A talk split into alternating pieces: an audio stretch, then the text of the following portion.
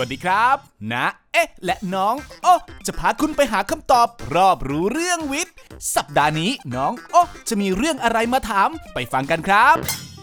เมื่อวานโอ้ยเห็นคุณแม่ โกนขนที่ขาด้วยนะครับทำไมเราต้องโกนขนด้วยล่ะครับนายเอ๊ะอ๋อ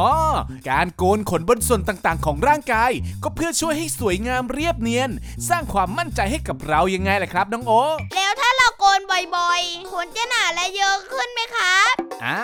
ที่จริงแล้วการโกนขนบ่อยๆ ไม่ได้ทำให้ขนขึ้นเยอะนะครับ เพราะจำนวนต่อมขนบนร่างกายเรา ก็ยังมีจำนวนเท่าเดิมนะครับ แต่ที่เราเห็นว่ามันดูหนาและแข็งเมื่อขึ้นใหม่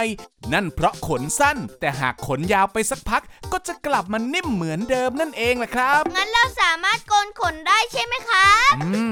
ถ้าไม่ได้กังวลเรื่องภาพลักษณ์นาเอ๊ะแนะนำว่าอย่าโกนขนจะดีกว่านะครับ เพราะการโกนขนอาจทำให้รูขุมขนอักเสบผิวหนังไม่เรียบเนียน หรือถ้าโกนจนสั้นมากก็จะทำให้เกิดขนคุดได้นะครับ และที่สำคัญ ขนของเราก็มีหน้าที่สำคัญอย่าง เป็นอวัยวะรับรู้ความรู้สึก รักษาสมดุลของผิวหนังกำพร้า และการหายของแผล